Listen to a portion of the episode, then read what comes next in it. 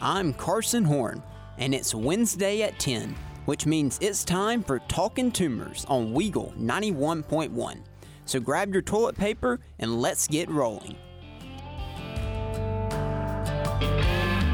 Well, we are officially back on air. This is Talking Toomers.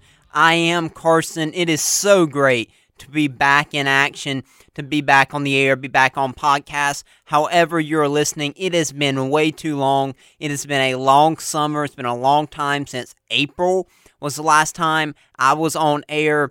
And man, has a lot happened with Auburn sports. I went back and looked at my show notes from my final show back in April, and man, the things that we were talking about then are so far in the past. So much news happened over the summer. I'm not going to go back and rehash everything. We're not going to live in the past. I'm going to talk about the here and now. I hate I wasn't able to talk about those things throughout the summer.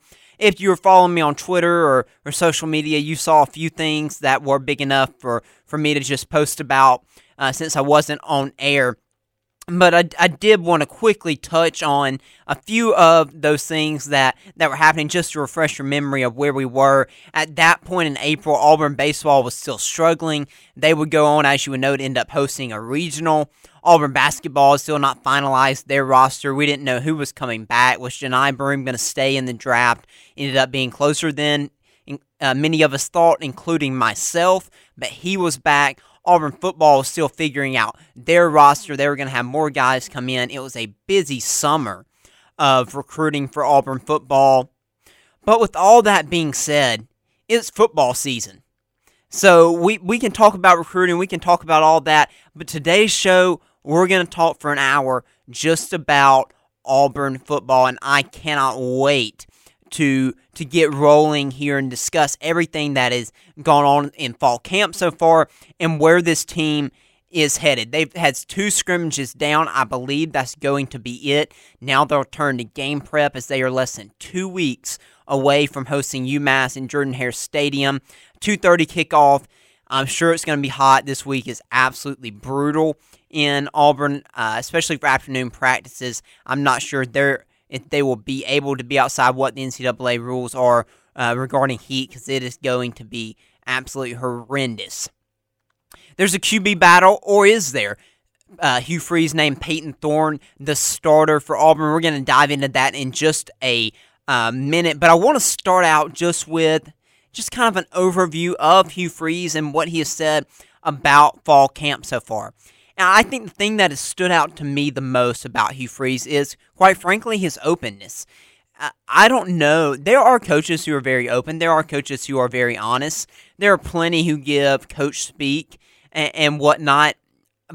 But as far as I can tell, I believe Hugh Freeze is one of the most honest and open coaches that I've seen or heard from in, in, college football, certainly at Auburn. And, and just going back to our previous two head coaches with, with Bryan Harsin, I thought at times he was open and honest, uh, other times not so much. Gus Malzahn really wasn't. Uh, if you remember a little bit uh, about Malzahn, he was very, always uh, paranoid, there's the word, uh, about what uh, opposing teams and coaches were, were getting on him. So he was not open at all press conferences. And then, of course, that's where it came with fans being constantly frustrated. The fact that Gus Malzahn would always say, great week of practice, great week of practice, whether Auburn won the game on Saturday or lost it. And eventually, you know, it came to the point where it really became a meme. It's like, well, you know, we had a great week of practice, no matter no matter the result on the field. At least we had a great week of practice. So that was that was always uh, uh funny uh, with Malzahn. But getting to the point with Freeze, I, I'm going to read a quote here in a second that kind of encapsulates how Hugh Freeze has been as Auburn he, Auburn's head coach, and I really appreciate it. And I've talked about this back in the spring, and I think he because he, he was doing it then, it caught my attention at that point. I think he does it for a reason. I think one, he likes to use it as a message to his team. You've heard that about Nick Saban a lot, using the media, talking to the press as another way to talk to your team. I also think he wants to set realistic expectations for the boosters, for the fans, for everyone involved in this program. He he doesn't want the expectations to uh, supersede the reality of where this team is at. So this is what he said uh, after the uh, second scrimmage uh, on on this past Saturday. Quote, Our second scrimmage kinda ends fall camp in my mind. The two trips to the stadium we've seen flat, referring to the first scrimmage they had at the stadium two Saturdays ago. We've had great practices this week, and I didn't get that same sense of energy. So to put this into context, the fir- after the first scrimmage, Hugh Freeze was frustrated. He was frustrated with the wide receivers, and particularly, he was frustrated with how the players responded to the heat in the stadium. And so you're thinking, okay, you know, typical co- coach speak here will be, we had a great scrimmage today. The energy was so much better. Great improvement from last Saturday. That wasn't what you got. You got it still wasn't good. It still wasn't good. So, no, does it make you feel good as a fan to hear that from your head coach? No, it doesn't. But you should appreciate the honesty. I think as a fan, and certainly I think members of the media really respect that from the coach. Now, that doesn't mean that he's going to go out and tell you every little thing about every little player and be completely honest about this play means this, all that. No, I'm not saying that. But the honesty about how the team is performing, where they're at at this point, even going into strength and weaknesses of the team, uh, it, pretty remarkable to see uh, from a head coach. So that that is something that has stood out to me, and I thought that was important uh, to point out. Now, as you freeze, the things you're complaining about, you got to address. So why is energy lacking? My guess is these have both been morning time scrimmages, but you're going to have 11 o'clock kickoffs. So those are things you have to uh, prepare for, and the team has to improve upon. But with that, let's get into the quarterback situation. So before I was able to come on air this uh, about a week ago, this to this day, Hugh Freeze named Payton Thorne as the starting quarterback. After the first scrimmage, there was a little bit of question marks. I really never doubted that Payton Thorne, I don't think many people did, that Payton Thorne would eventually be the starter. Hugh Freeze did not bring Payton Thorne in where he was a, no doubt a starter at Michigan State to come and sit on the bench at Auburn. That just wasn't going to happen point blank. It, it, it was going to take something absolutely insane out of either Holden or Robbie for Payton Thorne not to be the starter. And you must give credit, though, where credit is due. Both Holden and Robbie seemingly have had good fall camps, and they have pushed Robbie. I mean, they have pushed Payton, but not to the point to where they superseded him but after the first scrimmage, Hugh Freeze allowed uh, some some rumors to get to flying, allowed some, some people on social media to say, oh, Robbie or Holden may actually win this job. I'm not saying there wasn't some noise there that, that Hugh Freeze had to go back and, and reassess the matter, but it didn't take him long. I think when he went back and watched the film, he, he decided, no, okay, actually, Payton Thorne was better than I thought in, in real time. He's our guy. So Payton Thorne's the quarterback. And the reason that Payton Thorne is the quarterback is Freeze pointing to his decision making and his understanding of the offense. Those are the keys. Ever since Payton Thorne has gotten here, if you've read articles about him, Hugh Freeze is pointing to Thorne's work ethic, his leadership, his constant asking of questions. He is what you want from a quarterback. You want your quarterback to be your best leader of, of your football team.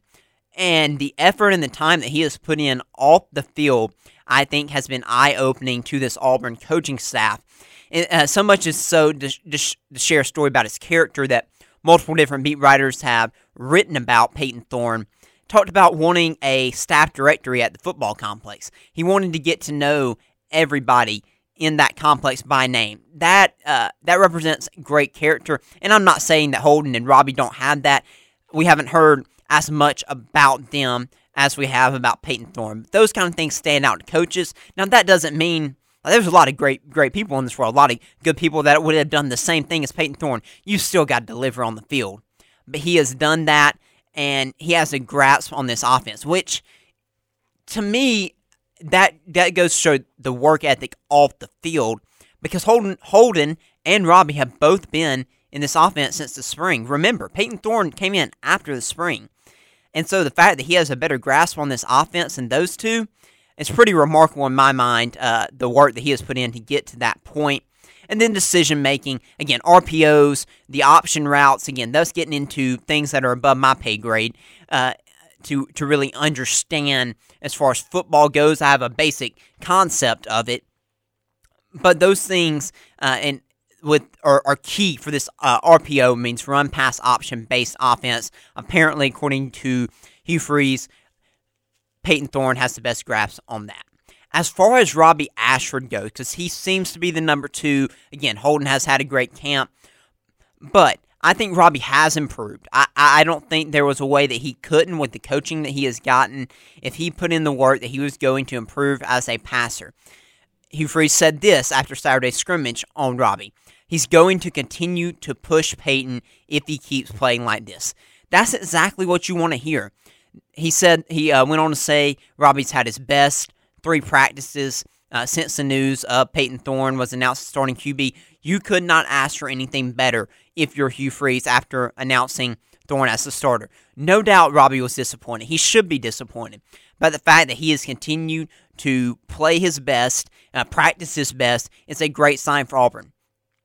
He's going to have a role. Robbie Ashford's going to have a role in this offense. He is too talented. He is too great of an athlete. What that role is going to be, I don't know. I'm not sure the coaching staff has that nailed down yet. But he's going to have a role. I believe the key for him is, again, continuing to develop in decision making and his passing, uh, precision wise, will be key for him moving forward. I hope, I hope that he stays bought in to this program, stays bought into this team. If he does that, it, will be beneficial for this team, and he will help this uh, Auburn football team win games this year. I firmly believe that. As for Holden, I don't think anybody's argued the last two years that Holden is is the best, has the best, throws the best pass of all the quarterbacks at Auburn, has the best arm of all the quarterbacks on this Auburn roster.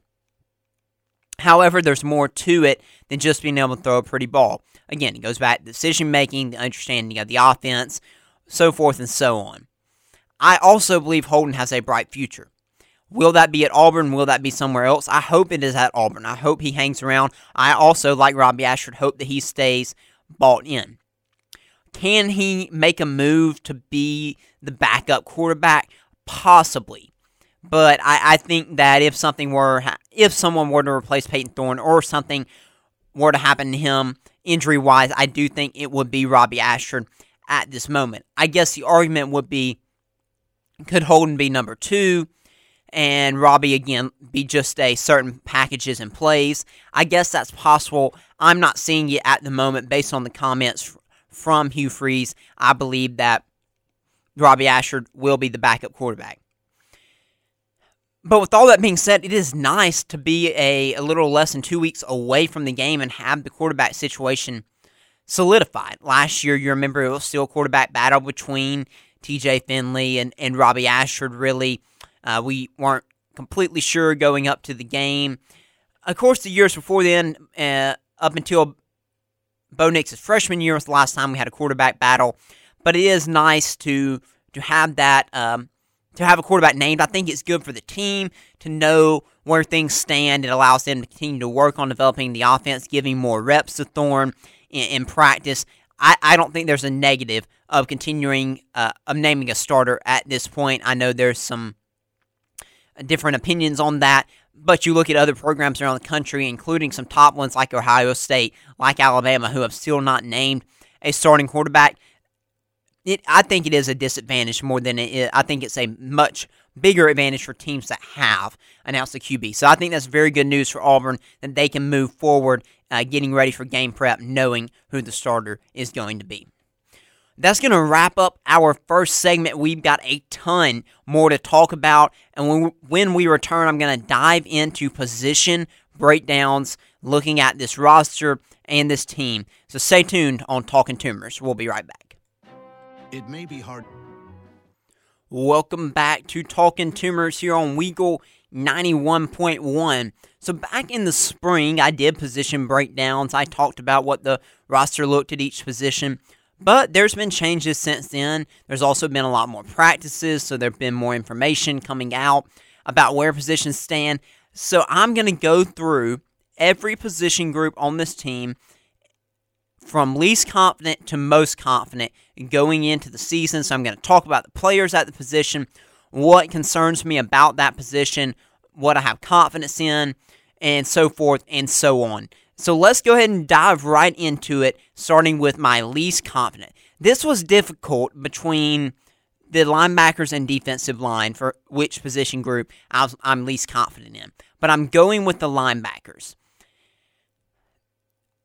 Your presumed starters at the moment look to be Austin Keys and Eugene Asante. Now, if you're an Auburn fan out there, you're like, well, who's Eugene Asante? Well, he's not a new transfer like Austin Keys is. He's actually a transfer from last season, but he didn't touch the field last season. So that makes you wonder oh, so he didn't touch field last season, but he's going to be a starter this year. That that doesn't make you feel good, and I got it too. Uh, when I, when I started seeing and, and reading that that Eugene Asante was being a starting linebacker, I was like, what? Like really? With all the guys that Auburn brought in, remember also brought in Larry Nixon. You got Cam Riley returning, Wesley Steiner returning. I, I was very much caught off guard. Eugene Asante, who someone who was a non-factor last season. But apparently, he has had a great all season, been a great leader. He looks really good physically. Uh, the Auburn social media staff put a lot out there of him on Instagram and, and on Twitter. So he has really come on for Auburn, and that's a really good thing. Austin Keys, I think, though, is the only one who is like sharpied in as a starter at linebacker for Auburn this season. He's a transfer from Ole Miss. The concerns with him are injuries. He is a little bit banged up. I don't believe he played in the scrimmage this past Saturday. But if he's if he is healthy, I believe he will be a starter for Auburn. He's the leader of this defense. It sounds like, according to what Hugh Freeze and what Ron Roberts have said in in his uh, limited media availability this fall. So I like Austin Keys. I'm confident in him. Uh, he played well at Ole Miss, but he also had injury issues, as I mentioned there. But when he was on the field, he was a good player for them. So I like him a lot.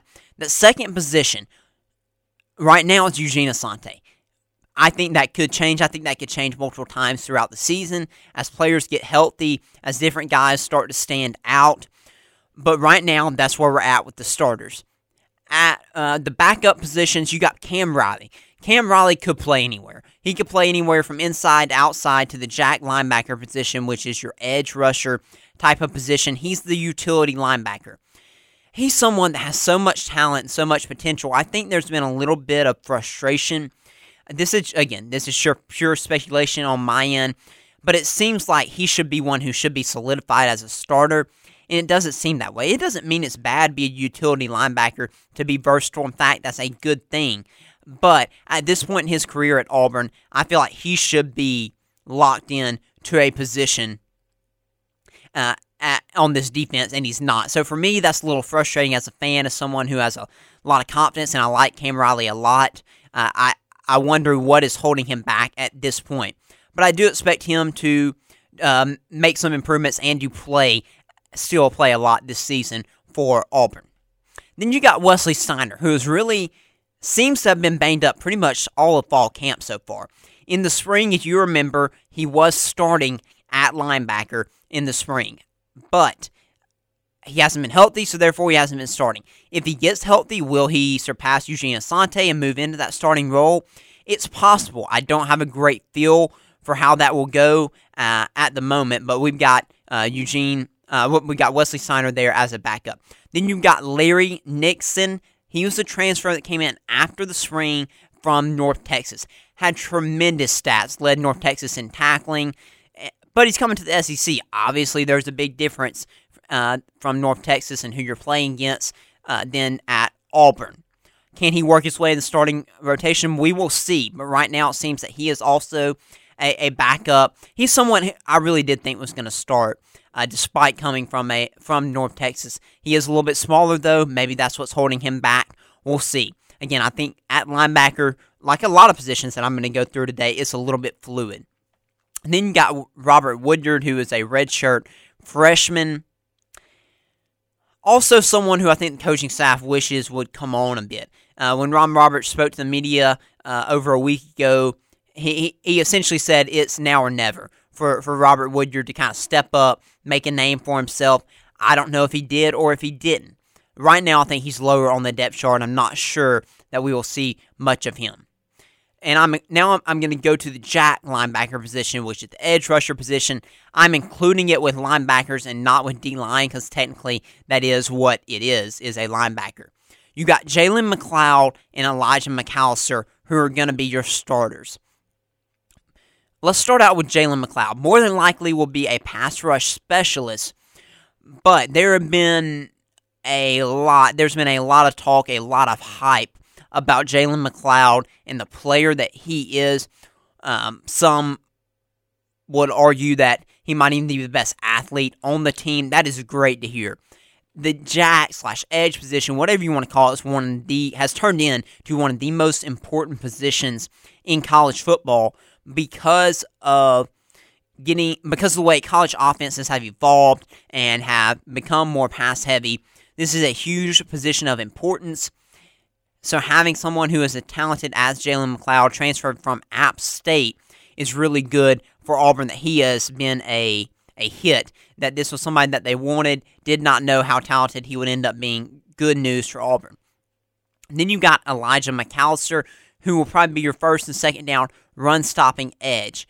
I don't think he'll be anything overly impressive, but he's a big force. He'll be able to hold his own. He's been playing in the SEC, of course, transferred from Vanderbilt. He's a fifth year senior. I think he'll do the job. Again, as I said, I said the same thing about him in the spring. You're not going to hear much about him. I don't think he'll have a ton of stats, but I do believe he will do his job. And then Auburn also brought in Steven Sings. He was a transfer edge from Liberty, so he's got familiarity with Hugh Freeze, obviously, Josh Aldridge, and linebackers coach. So that adds some depth. But my concern here, and the reason I have linebackers at eight, is because of depth. Really, depth at Jack. Again, I only mentioned three guys there. I mentioned Cam Riley could end up playing there. That's not deep. Now, Auburn's only planning to use one Jack linebacker. They're not planning on having two like some uh, defenses will. But still, that's only three deep. That's not deep at all. You would like to have more there. And then the overall talent. I because of not hearing better things about Cam Riley, not hearing better things about Robert Woodyard, I am concerned about overall talent. And as much as we've heard about Eugene Asante's improvement, he's still someone who wasn't a factor on last year's team. So the fact that he's slated in as a starter right now, yes, it, it does give me concerns. So that's why I have linebackers at eight. At number seven, as I mentioned, I have the defensive line. They could very easily be eight as well. And let me just make this side note. It does not please me to have the front seven of an SEC defense as my two greatest concerns of a football team. It doesn't, and I know it doesn't for Hugh Freeze either. I don't know that his list looks exactly like this, but I do think D line and linebacker are a position of concern for him, and that's not good for a physical conference like the SEC, the best conference in college football. You want your front seven defensively to be at the top of, of your list of what, what you're most confident in. Unfortunately, because of the roster, even with the transfers and recruiting that Hugh Freeze has done. He's done a tremendous job, don't get me wrong. It's still not where this team needs to be, but it is where it is, and you got to make the most of it. With that being said, let's jump into the defensive line. For your starting defensive line, Marcus Harris, he's been a two year starter. He's about to be a three year starter for Auburn. Uh, ben, he transferred from Kansas a few years ago. Really, really good player. Probably going to play the three technique, which means outside shoulder, of the guard. He's versatile. He can move around, though. If he needs to play more inside, he will. But he probably will not need to because of guys like Jayson Jones and Justin Rogers, who will be at nose tackle. I put a slash in between them. I think they're going to be interchangeable. They could even play together in some packages. Jayson Jones, you remember from last year, 6'6, over 300 pounds, massive transfer from Oregon, but he didn't make a big impact last season. Will that change this season? Auburn certainly needs it to, and so I certainly hope that he'll step up and have a better year. With his size, he, he certainly can be a force if he's made some improvements. Then Justin Rogers. This was a former five star recruit. He went to Kentucky. He's at Auburn now. He's over 340 pounds. Massive, massive person. However, Jayson Jones is still ahead of him at this time there's been some some frustrations, I think, a little bit with the staff of uh, some some effort and how he has put in uh, to the off-season program and being in shape and so forth and so on. You get what I'm putting down here. So will he make the uh, the, the proper adjustments to be able to be a, a formidable force this year on the defensive line? I think that's to be determined. But if he can be, him and Jayson Jones are going to be important pieces to nail down the beef and have the beef up front to match the uh, these F- SEC offensive lines. These two guys are going to be arguably two of the most important players on Auburn's team this year. Then you've got Mosiah Nasili-Kite, who will play defensive end uh, for Auburn. You, uh, he's the transfer from Maryland. He could also play the three technique as well, like I mentioned with Marcus Harris, so he does have some versatility. I don't know much about him. I know he had decent stats in Maryland, but things I've read about him have been good. I do, and right now it looks like he will be the starter. Again, we will get a full roster. Just another side note here. Probably by the end of this week, maybe early next week, on what the actual depth chart looks like going into the UMass game. As for backups, you've got Lawrence Johnson, who is a transfer, another Big Ten transfer like Mosiah Nasili-Kite, except Lawrence Johnson was from Purdue. And so he comes in, just adds some depth. I don't think there's anything extremely special about him, but he does add depth. Then you've got Sledge, who is a redshirt freshman. Uh, deep, he'll back up Jayson Jones and Justin Rogers at the nose. I don't see him playing that much, but we'll see. never know what can happen. Then you got Keldric Faulk, the true freshman, big time five star recruit according to rivals out of Highland Home, Alabama he has the potential to start. I do believe he will start over uh, Mosiah Nasili-Kite before the season ends. He was a little banged up, didn't scrimmage this past Saturday. Uh, I don't think it was too big of a deal, though. Really, really excited about him. He, they had him a little bit as a jack linebacker, but I think they've gone more towards traditional hand down defensive end, which I thought from the get go would be the way to go uh, with him because of his size, because of his strength. He put on a good bit of weight this offseason. Very, very excited about his future this year, next year, and to come. And, and his brother could be committing to Auburn this uh, evening. Uh, his brother named J.J. Faulk, who's in the class of 2025. And then to close out the backups, you've got Zeke Walker, Zykeivous Walker. You may know him as been at Auburn for multiple years now. Stepped away from the team for personal reasons last year. He is back who also provides some depth on the defensive line. He was a really highly rated recruit, but really has not been able to make a name for himself at Auburn. Can he develop this year? Can he play a pivotal role? We, we shall see. So, again, similar to linebacker, depth is a big concern for me here, and also the overall talent with the what the the news around Justin Rogers and and how he's performing has given me some concerns. Jayson Jones being not proven because of the way he played last season. That's why I've got concerns about the defensive line. You would like to have eight to ten guys that you're really comfortable inter- playing almost interchangeably. I'm, and I think uh, Jeremy Garrett would back that up, Auburn's defensive line coach. I just don't think that Auburn's at this point but they're going to have to rotate because you saw last year the defensive line straight up wore down. That cannot happen. These games are going to be hot, especially early. They're going to be physical in the SEC. We all know that. Need to have depth at D line.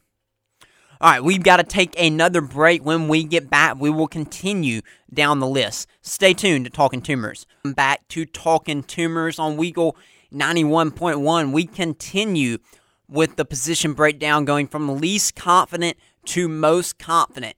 At number six, I've got the wide receivers. I think oh. some people they would have wide receivers a little bit further down the list, maybe not at six, but that's where I have them just because there's a lot of unknown. There's just so much unknown about this position. In fact, it's the hardest position for me to predict depth chart wise, and I think that's because really Hugh Freeze, Philip Montgomery, Marcus Davis, I'm not sure they know for sure what the starting depth chart is going to look like at the moment. But this is my best guess. I'm going to start out with Jay Fair. If you remember, Jay Fair was a starter, I believe, week one last, last season. Eventually, Javarius Johnson, who plays is a similar type of receiver, ended up surpassing him. He's been Auburn's leading receiver the past two seasons. However, Jay Fair may just pass him up again this season. The question is, can Jay Fair hold on to that position, unlike he was able to do last year? Will practice translate to the game? In other words, he's another person who has really transformed his body. He's a small receiver, extremely fast. He looks really good. Been uh, has been one of the most impressive guys in camp apparently so far this fall. But we'll see how that translates to the game. Right now, I've got him predicted as a starter. Then you've got Shane Hooks, the transfer from Jackson uh, State.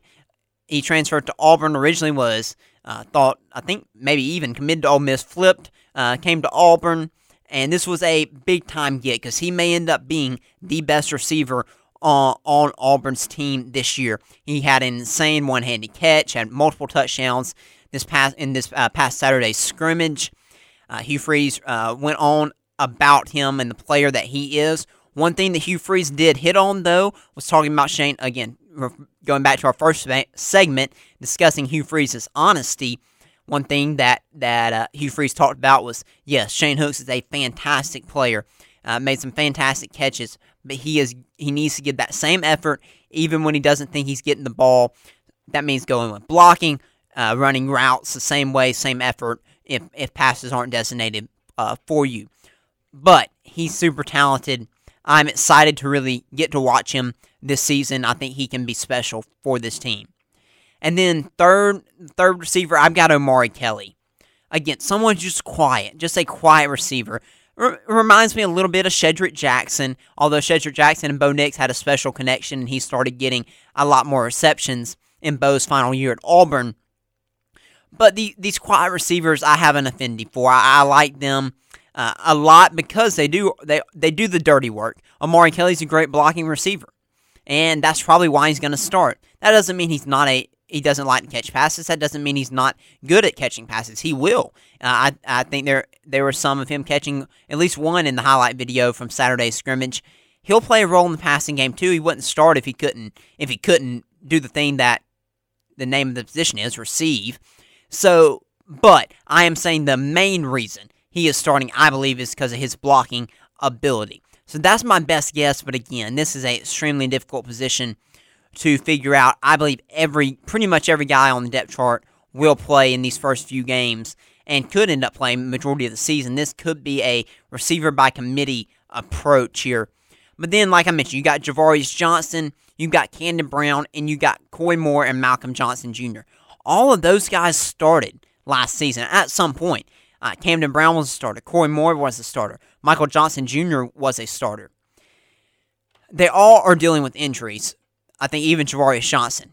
So that's been another factor of why the rotation is why where where it is in this moment.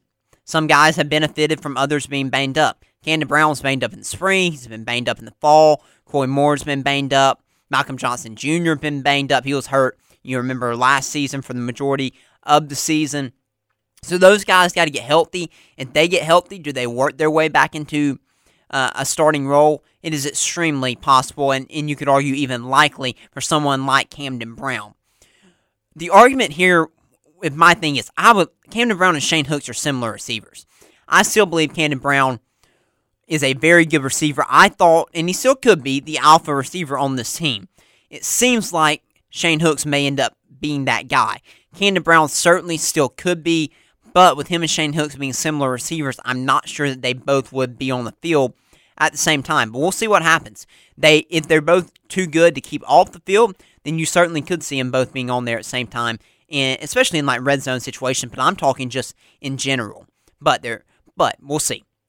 Then you've got Jyaire Shorter big time, uh, deep threat type of receiver, tall receiver that transferred in from North Texas.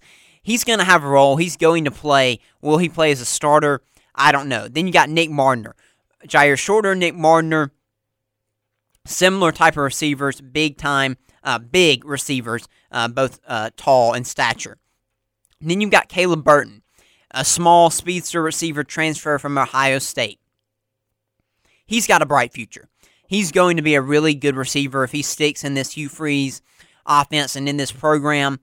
I just don't know that it's going to be this season. I think he's behind Ja'Varrius Johnson and Jay Fair. That doesn't mean he won't see some time on the field in these first couple of games. I'm just not sure that he will be a starter or get significant time this season. Again, that's a lot of players that I just went through, and it's hard to separate. Now, you can look at this two ways. You can look at it as, okay, they're all pretty good. Or you can look at it as, but there's no real separation. There's no one who's just really, really good. In the past, I think it's been a little bit of they're all okay. I'm hoping this year, for the sake of the team, there is going to be some separation. That there are going to be some guys that stand out that you can't keep off the field. Because there, there, I, I do think that that for the beginning, there's going to be a little bit of by committee. I think all these guys will play a little bit early on. But by the time you get SEC play, by the time that Texas A&M game rolls around, you need to have this re- receiving group kind of narrowed down to where you're playing five, six guys and not, you know, eight. So we'll see what happens, who ends up standing out, who ends up making a name for themselves. Again, extremely hard position, uh, position to predict, and that's why I'm not super confident in it because of the questions I just laid out. They all may be really good, and that could be the reason that, that it's so difficult. And if that's the reason, that is great news for Auburn fans. I'm just not sold on that. I think it could be just some more of there's just no no one who's just really next level besides maybe Shane Hooks. We'll, but again, even that is still a bit of a question mark and an unknown. At number five, I have the quarterbacks again. Already discussed that. Already discussed that position. Already broke it down. So no reason to jump back in there. Almost slated receivers below the quarterbacks. Almost had the quarterbacks at, at six but I stuck with them at five. Again, still a lot of unknowns there with Payton Thorne. We'll talk more about him in next week's show. At number four, I've got the offensive line. In the past, it has been it would have been up there at probably would have been up at eight, maybe at seven. But the fact is, uh, at four is an improvement. Still not like I said. If I was if I were to create an ideal list of the positions that I had the most confidence in for an SEC team that was trying to compete to win the SEC to compete for a national championship, my ideal list would have offensive line one, defensive line two, linebackers three. That that's how my that's how my list would go. But that's not where we're at. But I will take four because that is an improvement from where Auburn has been in the last few years, not just Bryan Harsin era, but going back to Gus Malzahn era. This, I think, has the potential to be a solid offensive line. There are question marks, though, and I'll get into those. But let's start with what I've got predicted for the starting offensive line. At left tackle, I think this has been solidified since he came in. Dillon Wade, the transfer from Tulsa, I think he has potential to be all SEC this year. I really do. Really excited about watching him. At left guard, listen closely to this. I've got Gunnar Britton. For a long time, we thought Gunnar Britton was going to be the starter at right tackle, and he still very well may be.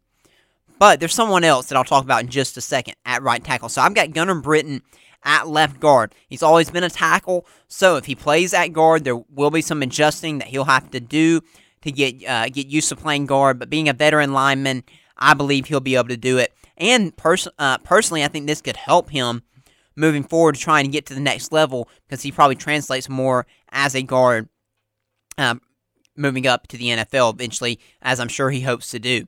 At center, you've got Avery Jones, a transfer from East Carolina. He's also someone who I believe has had this position on lock, but he has been pushed a little bit, but I like him at center. Then at right guard, Cam Stutz. Now, this one surprised me. I, I, will be honest and I, it, it's a good thing though. I'll be honest, this is a great thing because a lot of times as fans, as as as media, we we get so locked uh, locked into transfers and and and sometimes we overhype transfers and and a lot of times they are better than the positions that are currently or the players that are currently on the roster.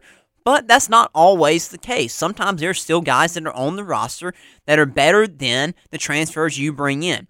And Cam Stutz said, Look, that's going to be the case with me. I'm going to be better than some of these guys they brought in to compete with me at guard. He's improved as a player. He's been at Auburn for multiple years now. So I like this. He is someone who has struggled, has not been a great offensive lineman in the past. But I've got confidence, and, and apparently so does Hugh Freeze. He sent him to SEC Media Days this summer. So I am confident he has developed and he has improved as a player, or I don't think he'd be in the position that he is in. So I'm excited. Whenever a player is on a roster and they improve, I think that's an admirable thing that they didn't transfer out when all these other guys are transferring in. So hats off to Cam Stutz. Excited to watch him this season. And then at right tackle, this is where there's some some big news. I've got Izavion Miller. He was a JUCO transfer, and I remember saying back when these transfers were happening back in the spring, I said Auburn's got to get the five best guys on the field, point blank. I said that's moving guys around from position they may not necessarily have played, then so be it. And that seems to be the case. Izavion Miller been so good, and Hugh Freeze said this about him. Quote, we can't keep him off the field. He's going to have to play. So they've had to re-examine. Okay, maybe we got to move Gunnar Britton to guard. That doesn't mean Gunnar Britton's been bad at tackle. In fact, I think the opposite. It's been it's the fact that Izavion Miller has been exactly what Hugh Freeze said. So good, we have got to play him. So therefore, I've got him at right tackle. That's going to bump Gunnar Britton to guard. Well, that's going to bump somebody else out of guard, meaning Jeremiah Wright and Tate Johnson, who are competing for that other guard spot. That'll move both of them to, to being backups. And both those guys, I've got confidence in, especially Jeremiah Wright. I thought he was Auburn's best offensive lineman last year, and he may not even start this year. Certainly something to keep an eye on. Then you've got Jaden Muskrat, also another transfer from Tulsa. This is a depth piece. It's the SEC. Let's be honest. These off these five offensive linemen that are your starters, they're going to get banged up. So you need to have depth here. And I think Auburn has better depth at offensive line than they've had in a long time. I'm confident in Jaden Muskrat. He can play anywhere except center. Jeremiah Wright can play both guard positions. Tate Johnson can play both guard positions and center. You've got Connor Lew, the true freshman, who really did push Avery Jones to a certain extent at center. He is going to be an all SEC lineman. I think he'll be an all American before his time at Auburn is up. He's going to play this year. He will. I, I firmly believe that. He, he will play. He won't start, but he will play this year. Then you've got Jaleel Irvin, who also hung around, can play center, can play guard. So you've got about five guys. So you've got about nine total, I think, players. Uh, about nine to ten guys who I, I, have some confidence in on the offensive line. That is a good thing and a uh, good uh, problem to have, trying to figure out who who to play. And somewhere, uh, this is a spot that Auburn has not been in on the in the off- at the offensive line position in a long time. The question mark, of course, is welcome to the SEC, as I put it. Dillon Wade, Gunnar Britton, Avery Jones, Izavion Miller, that's four of the five guys have not played in the SEC. They look good. They've done well against Auburn's defensive line. But does that say more about Auburn's D line and less about the offensive line? That's the question mark in scrimmages. And It's something that we're not going to know the answer to until SEC play. Is Auburn's O line really that good? Or is Auburn's D line really that bad? Is it somewhere in the middle? We'll find out. So that's that's the concern. But I feel about as good as I could have hoped to have felt about this Auburn offensive line where it was last year compared to this season. So I'm excited about that. All right, we have got to get one final break in here. When we get back, we will continue on. We'll be right back on Talking Toomers. Welcome back to Talking Toomers. Due to our time running out, I, I thought this might be the case today. Unfortunately, I'm going to have to push the final three positions until next week's show. So I have to keep you on your toes, keep you guessing on what the final uh, rankings would be for the remaining positions. We've got three positions remaining that I have not talked about running backs, defensive backs, and tight ends. So I, am not going to spoil it. I'll break those down next week. Also, am going to wait till uh, next week's show to give my prediction. I know I advertised it, my prediction on the season but I'm going to wait also because of time and only having a few minutes left to do that on what I think the season's going to look like and predicting a record for this Auburn team. But to close out the show here, I'm going to talk in general, and I, I, I, thought that I need to go ahead and do this segment this week and not next week because there are college football games this Saturday. There's week zero, which you know, really doesn't make sense, but it is what it is. I am excited there is college football again. The biggest game is probably Vanderbilt in Hawaii, maybe Notre Dame, I think, is playing in Ireland against Navy. Uh, USC is playing this weekend. So, because games are going to be played, I need to go ahead and make my predictions for the SEC and for the college football playoff. So, for the SEC, I know this is an Auburn show. I don't think I get enjoyment out of doing this, but I do get enjoyment out of being right. So I want to be right. And if I want to be right, then I've got to do things that I may not enjoy doing. And that is predicting Georgia and Alabama to face off again in the SEC championship. I say again, they didn't face off last year. It was Georgia and LSU. I'm not sold on LSU this year. I'm just not. I, I know that their roster is extremely talented. Brian Kelly is a tremendous coach. They've recruited well. Jayden Daniels, no doubt, improved last season. But I'm still not confident he is a next level quarterback. I, I and I and I just really am not. And, and so I need to see more from LSU. I don't think they're going to have a bad year. I think they're going to be a good team. I just am not sold that they've surpassed Alabama, even with the question marks at Alabama uh, with the quarterback position, which there are. There is not a stud quarterback at Alabama this season there, uh, for the first time in a while. But even with those question marks, I still don't see another team overall who's going to surpass them in the West this season. In the East, and remember, this is last season of divisions, so it could be just the two top teams after this year. In the East, you've got I've got Georgia. Tennessee will push them. Uh, I, I do think I, I am high on Tennessee. I know some other people think that they're going to come back down the earth. They will. They're not going to put up the numbers they put up last season. That's going to be impossible. Defenses will adjust. Tennessee's still going to be a good team. Georgia arguably could be better offensively this season than they were last year. They they named their starting quarterback Carson Beck. He's been in the program for multiple years. We haven't seen him that much, but I think he is going to be very good. So I've got Georgia and Alabama in the SEC championship game. I've got Georgia winning the SEC though. And then in the college football playoff, I've got Georgia, I've got USC, I've got Michigan, and I've got Texas. Yes, I'm drinking the Texas Kool Aid. I know I've done it before in the past. It has come back to bite me. I look at the Big 12 this year, though, and I see a pretty good path for Texas. And I, I like Quinn Ewers. I think they lose at Alabama. I do. I think they lose at Alabama in week two. I think they go 11 and 1 and win the Big 12 and go on to the college football playoff. I think Michigan wins the Big 10. A lot of question marks still at Ohio State. I think Michigan's going to have one of their best seasons. Uh, well, I mean, the last two years they made the college football playoff. I think they get to the college football playoff again this year. And then I've got Georgia and USC in the national championship game and I've got USC winning it, leaving the Pac 12 on a high note, heading to the Big Ten as a national champion. Lincoln Riley's got to do it at some point. I firmly believe, and, and, and again, it doesn't have to be this year for him to win a national title. He is too good of a coach, though, to not win one. I firmly believe that he will win a national title, possibly even multiple, and I think the first one is going to come this season.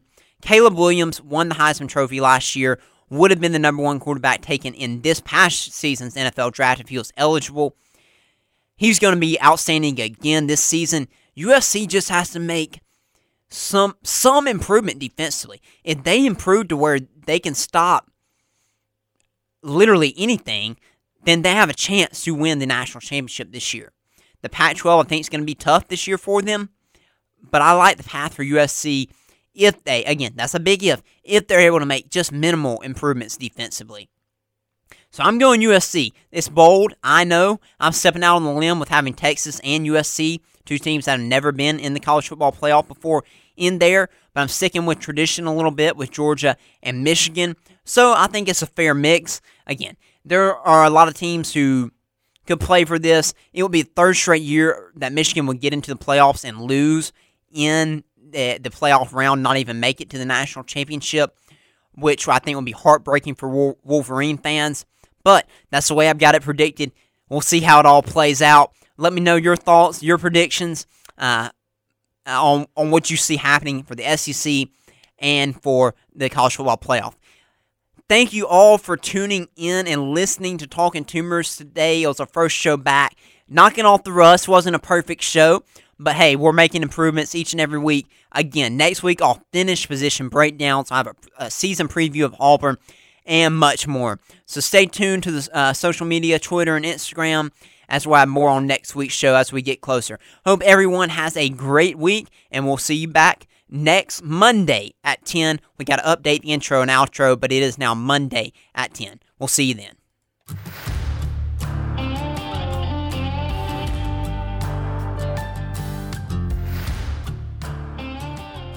Thank you for listening to Talking Toomers. Make sure to tune in again next Wednesday at 10 for another edition. Also, make sure to check out Weagle's 24 hour live stream on WeagleFM.com and follow us on social media at Weagle underscore AU. War Eagle, and see you next time.